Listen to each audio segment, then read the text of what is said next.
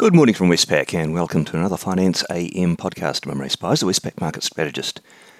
In the financial markets on Friday night in the US, we saw bond yields and the US dollar rising, and that was helped by some stronger US consumer sentiment and inflation expectation data.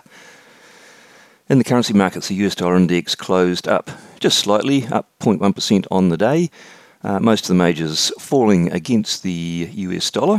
The Aussie dollar fell from 68.95 to 68.31, and the Kiwi fell from 64.12, which is the highest since February, to 63.65. And the Aussie Kiwi cross fell from 107.85 to 107.26.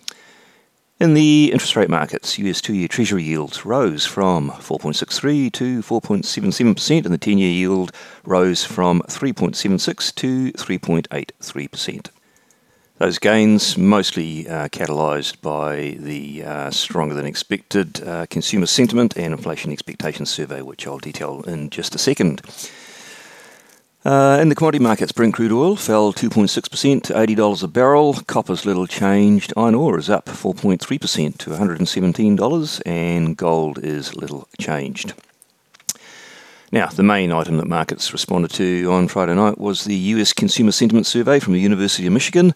Uh, sentiment was stronger than expected across the board, and inflation expectations, which is usually the main item that the markets drill into, uh, that was higher than expected too. So the one year ahead measure rose uh, from 3.3 to 3.4, but the markets were expecting a fall down to 3.1.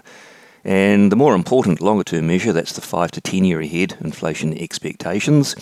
Uh, markets are expecting an unchanged rate of 3%, but they actually rose to 3.1%. So uh, that throws a few question marks into the idea that the Fed is just about uh, at the end of its tightening cycle. On the day, what's out that could be market moving? Uh, not a great deal in the local time zone. New Zealand's got services PMI to keep half an eye on. Um, but the main interest will be in the monthly Chinese data. Uh, we get the usual batch, including retail sales, industrial production, and more. Uh, in addition to that, we get Q2 uh, GDP, where a softer outcome uh, is expected. And further up in the Northern Hemisphere, not too much going on. We've got a Fed uh, New York uh, activity survey out, and that's pretty much about it. So, not too much to ruffle markets uh, tonight. So, that's it from me today. Thank you for listening. I'll be back again same time tomorrow morning.